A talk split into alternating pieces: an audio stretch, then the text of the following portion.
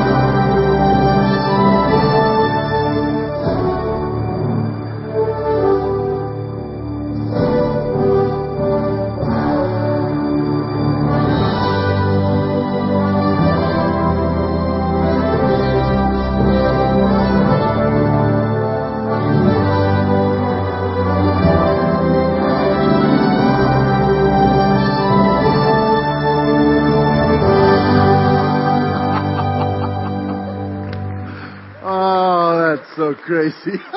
Come on up here. How many of you could tell we had a lot of fun doing that? You know, it was really a good time and, uh, oh, crazy stuff. That Jeffrey, he's just a nut. That's all there is to it.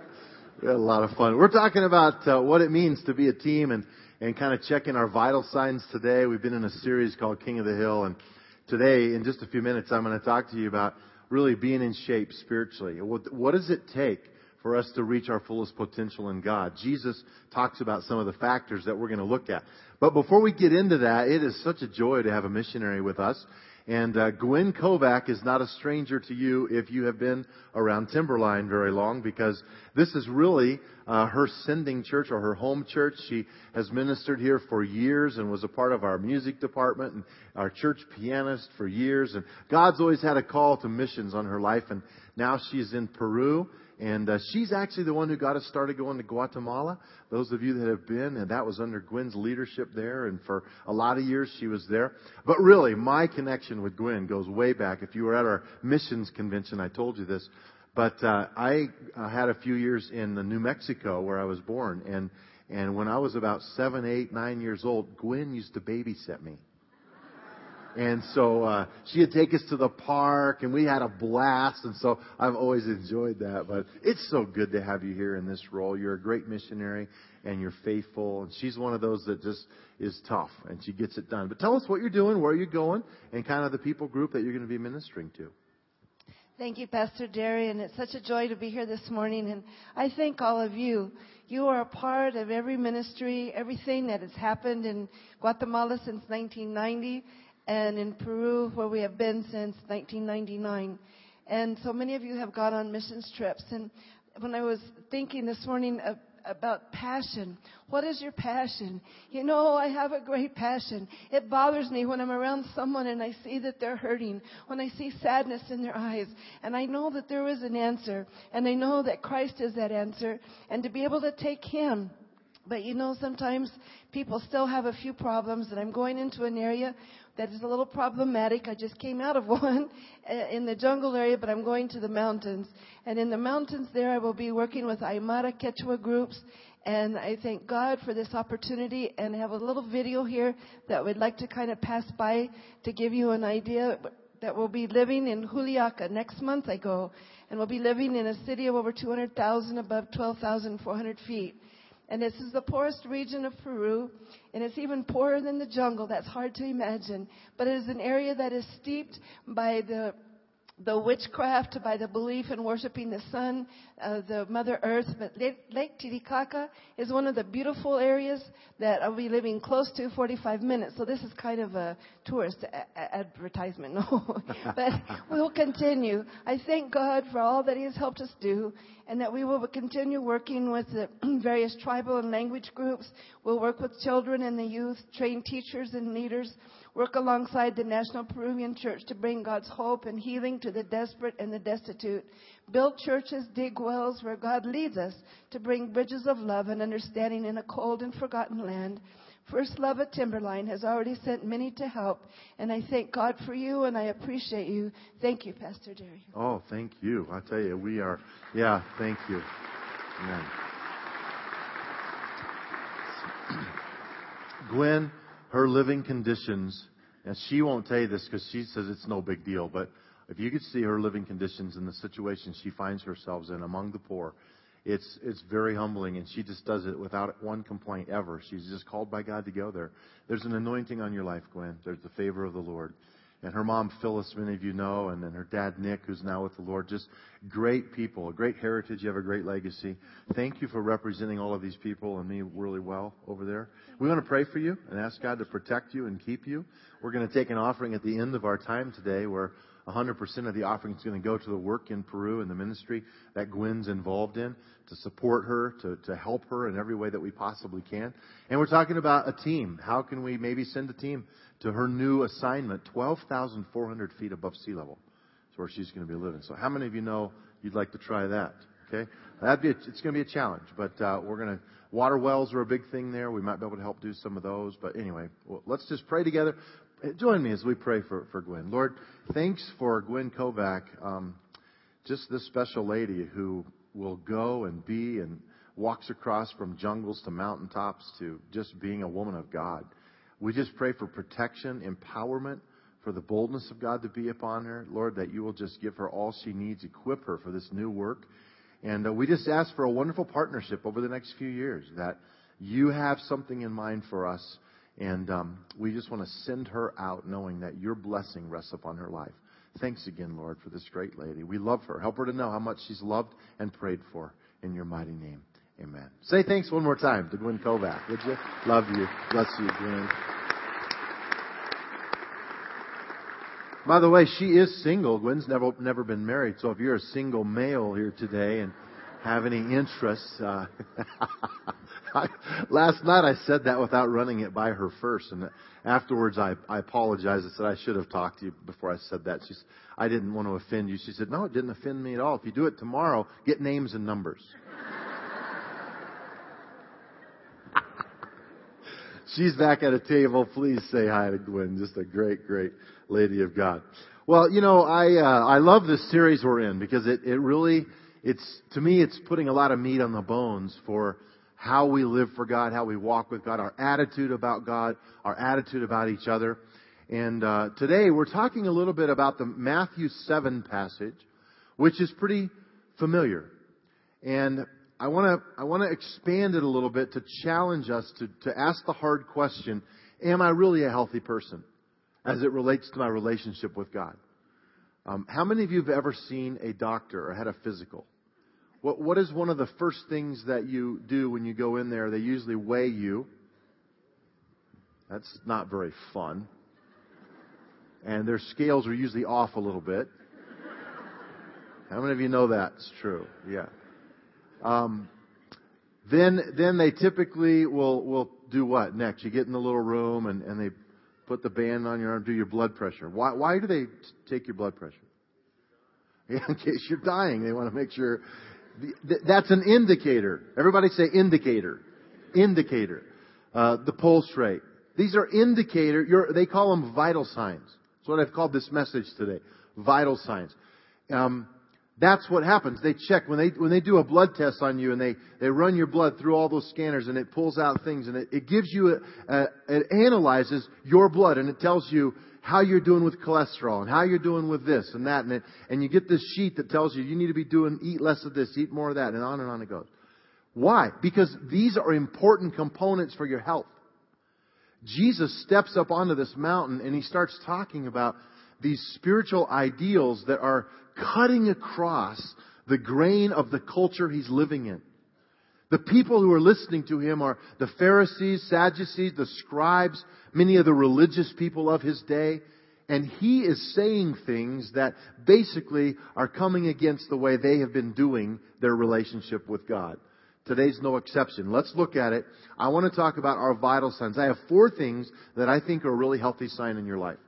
And I hope you'll write them down or at least think about them. Number one in your notes before we read it is persistence. The word persistence. I believe persistence is a healthy sign of your spiritual life. When you are persistent in walking and serving God. It means firm or obstinate continuance in a course of action in spite of difficulty or opposition. To be a persistent person. Let's look at what he says in Matthew chapter 7, verse 7. Jesus says, Ask and it will be given to you. Seek and you will find. Knock and the door will be open to you. Those three things are very important. Then he goes on to say, everyone who asks receives. He who seeks finds. And to him who knocks, the door will be open. As I started thinking about why Jesus said that, because I don't think he wasted too many words. Do you? I don't think he's just rambling off, trying to think of something to say. Why did he choose these three things? Ask, seek, and knock. And, and there are many reasons, but let me just give you my thoughts and a few thoughts from commentators that, that, that these ideas kind of pop out with multiple times. The ask part almost speaks of the willingness on our part to acknowledge our need. Have you ever heard someone say they were just too proud to ask? What does that mean? It, doesn't it kind of mean that there was just something in them? They were either embarrassed by it, they didn't want to ask it, it was maybe a place of humility for them, and, and pride got in the way, or embarrassment got in the way, and they, they just didn't want to ask. I think sometimes that's how we are with God. Well, it, you know, it'll work out. Well, maybe it won't work out. Why don't we ask? Why don't we ask? And then some might say, well, doesn't the, didn't we just a few weeks ago realize and, and see that Jesus said, that God even knows our needs before we ask? So then, then what's the point? If He already knows, why don't we just say, okay, God, you know, do your thing. And then Jesus says, ask. There's something special about asking. It's you and I saying, God, I come to you asking you more than anyone else. It shows our reliance upon God. Seeking. What is this? Seek. This is talking about that tenacious, unwavering quality that passionately pursues after something. You know, have you ever lost something and you know you saw it just a few days ago and you're like, oh, where was that? Where was that? Where was that? And you walk into the laundry room and you're looking all around and you think, oh no, it was in the car and you look in the car then you go to the bedroom, you look in the closet, then you go to, you know, those two spots where you have all your junk that you never put away. You know what I mean? How many of you have a couple of those spots? You know, you just, you thought maybe I put it in there and, and, and it's just not there. It just, but you know you saw it, so you seek after it. You, you seek after, you keep on going. There's something about seeking where the result is finding. And, and Jesus says, don't be afraid to be someone who seeks after and pursues me and you will find what you're seeking for in me if you seek after me. Then the word knock, it's an interesting idea. Ask, seek, and then this one. Knock. Why would he say that? We're asking, we're seeking, and then knocking implies kind of an interesting thing to me because normally we think of a door, don't we? And if you're knocking, that means the door is probably closed. Okay? It's shut. So we're, we're asked to knock on the door. We've been asking, we've been seeking, and now we're standing there at the door knocking. And here's the reality. I think the reason Jesus likes this word, you know, knock and the door will be open is that we can't make it happen in our lives most of the time when it comes to our spiritual maturity. We can't force something against someone's will, but we can knock and God can open the door that no man can open. We are showing our reliance on God. And so it is healthy for us. It's healthy for us to be persistent in our asking and in our seeking and in our knocking saying, I can't make this happen. God, I can't force it. So I'm just going to knock on the door and I'm going to stand here patiently and I'm going to wait because that's not very much my nature. I like to get in there and get it done. I know what we're supposed to do. Let's go.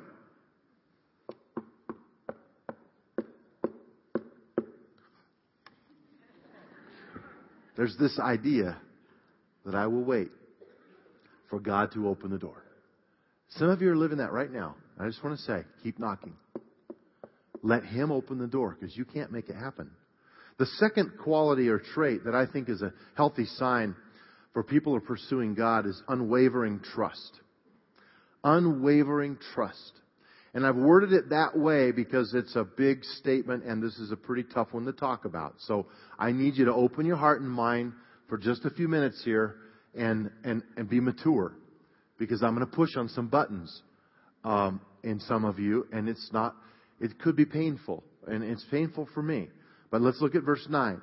Which of you, Jesus says, if his son asks for bread, remember, he's talking to the crowd, which of you, Pharisee, Sadducee, leader, scribe, which of you, if your son asks for bread, would give him a stone? Or if he asked for a fish, would give him a snake. In other words, you wouldn't be mean to your kids on purpose. If you then, though you are evil, and he's basically saying human nature, know how to give good gifts to your children, how much more? And that phrase right there means no comparison. Extravagantly. There's, there's no comparison. How much more will your heavenly Father, your Father in heaven, give good gifts to those who ask Him? It's this idea that we know how to give gifts, but you can trust your Heavenly Father in a dimension that you could never trust a human being. He knows what those gifts need to be. Trust Him, ask Him, and He will be the provider of your life. Now, here's why this is a tough one. Because I believe this tests our theology about who God really is. I believe this passage and others like it reveal what we believe about the nature of God, really. When we think of trial and hardship, of unexpected issues that you go through in your life, I immediately go to Job.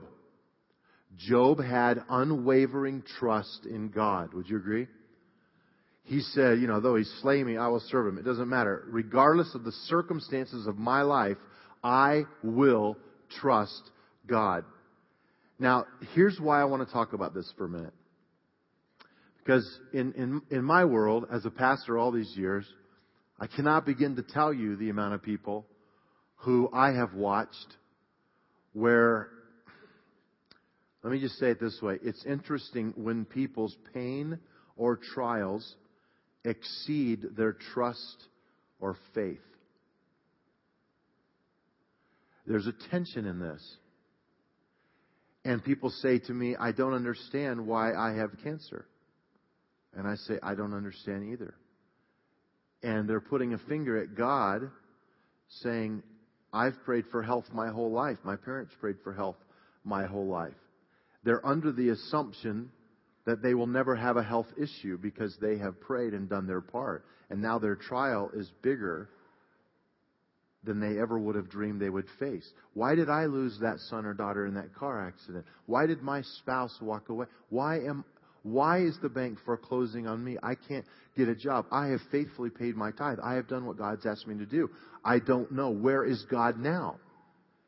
And there's something that happens in people when they come to a place in their life where they begin to view God as the one party responsible for not doing his job.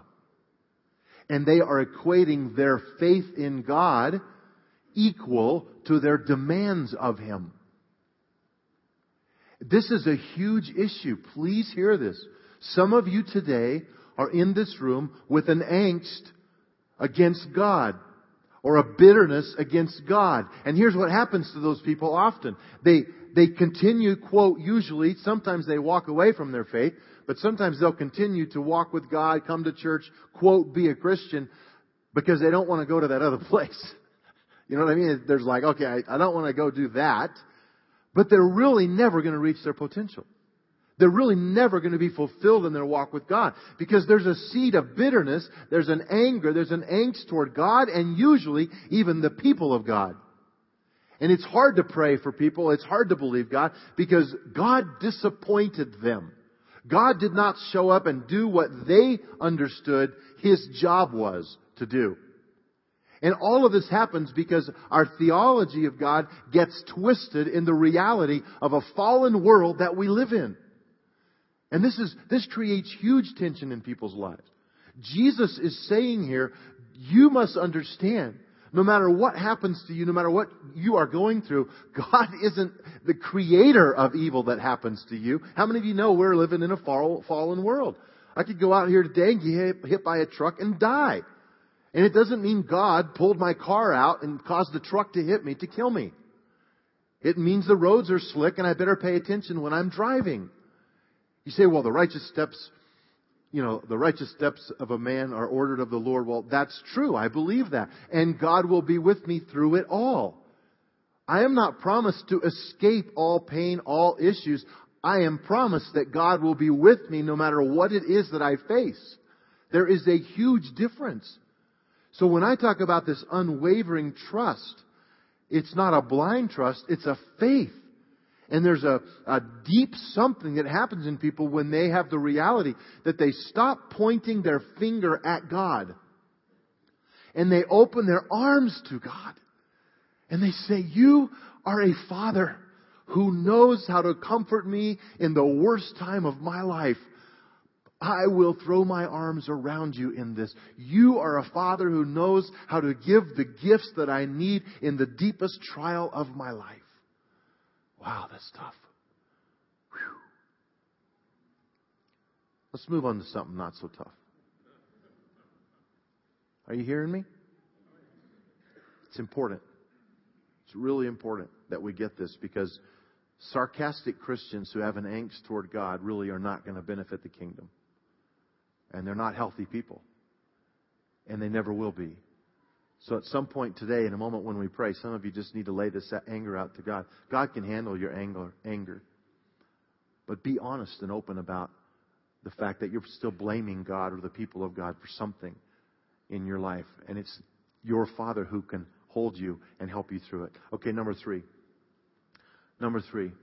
Um, this is this is a really important healthy component, I think, and it's keeping an outward perspective when, when you meet people who have an inward perspective, they live in their me world, they're not going to be a healthy believer.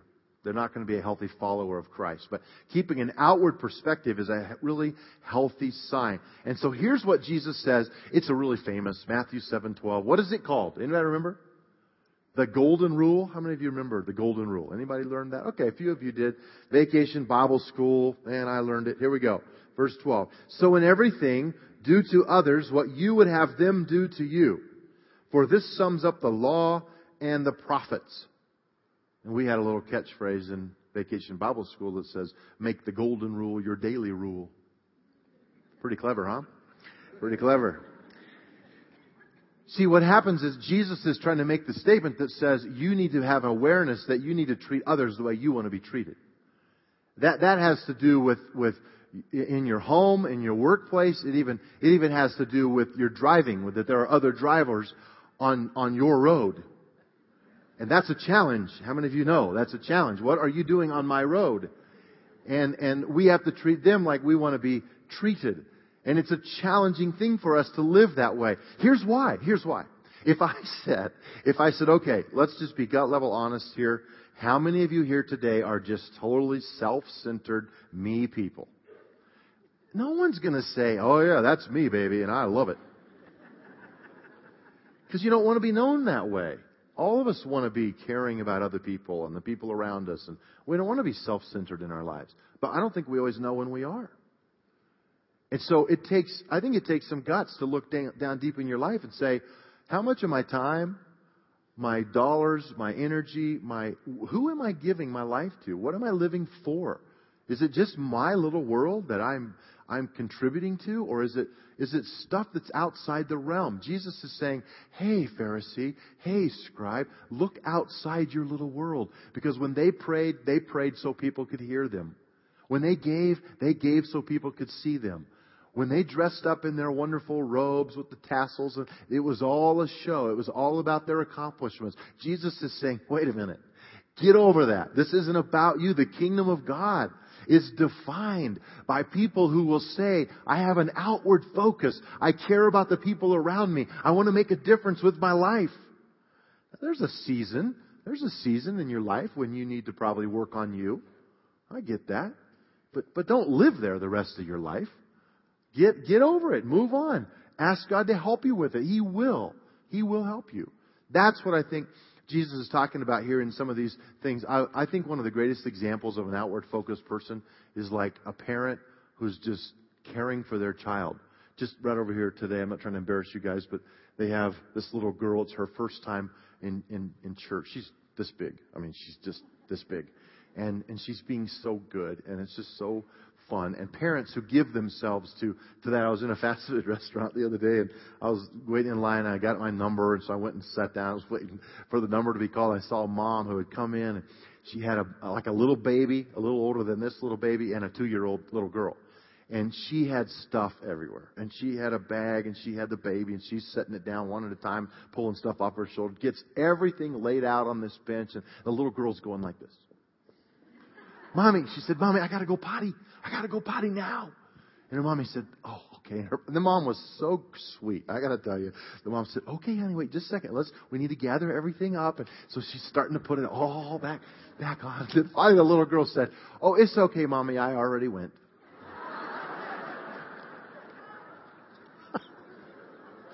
she's just standing there smiling. This little girl. And so the mom says, okay, well, let's go ahead and go in, into the restroom. And the little girl was so cute. She said, mommy, I don't have to go again.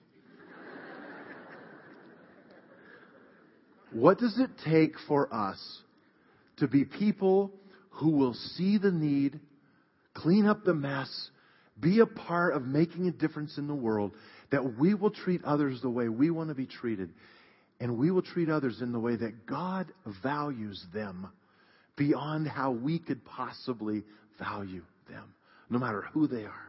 Last thing I want to say. Number four in your outline. Discipline and focus are healthy signs. Discipline and focus are healthy signs. Jesus is about to say something that is kind of, it can be labeled a scary verse in the Bible. It's verse 13. And it's this. Enter through the narrow gate. For wide is the gate, and broad is the road that leads to destruction, and many, many enter through it. But small is the gate, and narrow the road that leads to life.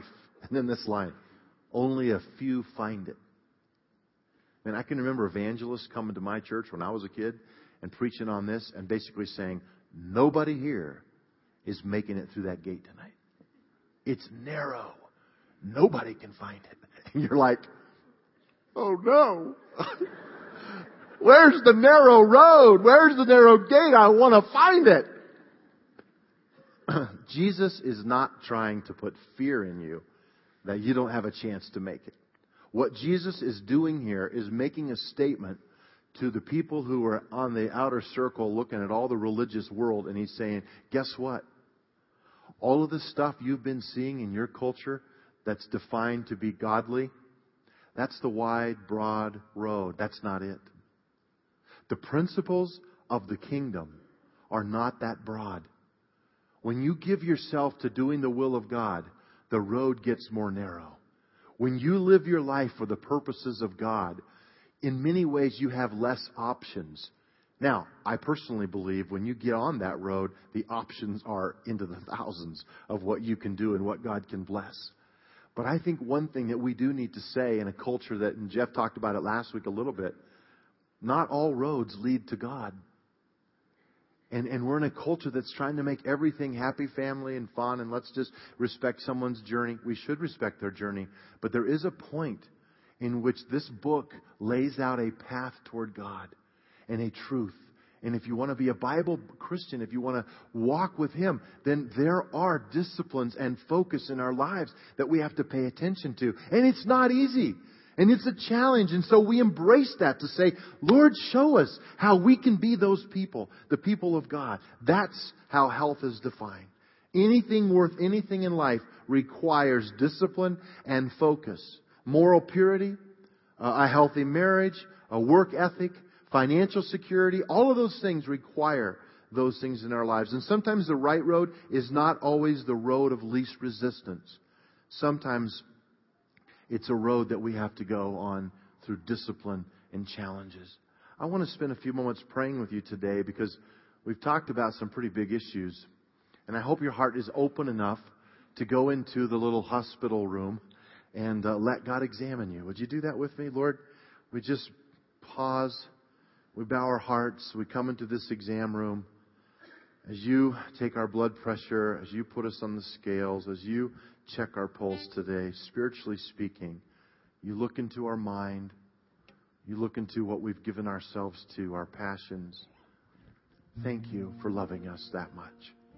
And today we ask you to do the stuff in us that only you can do for real heart change, for a confidence that only you can give. Thank you, Father.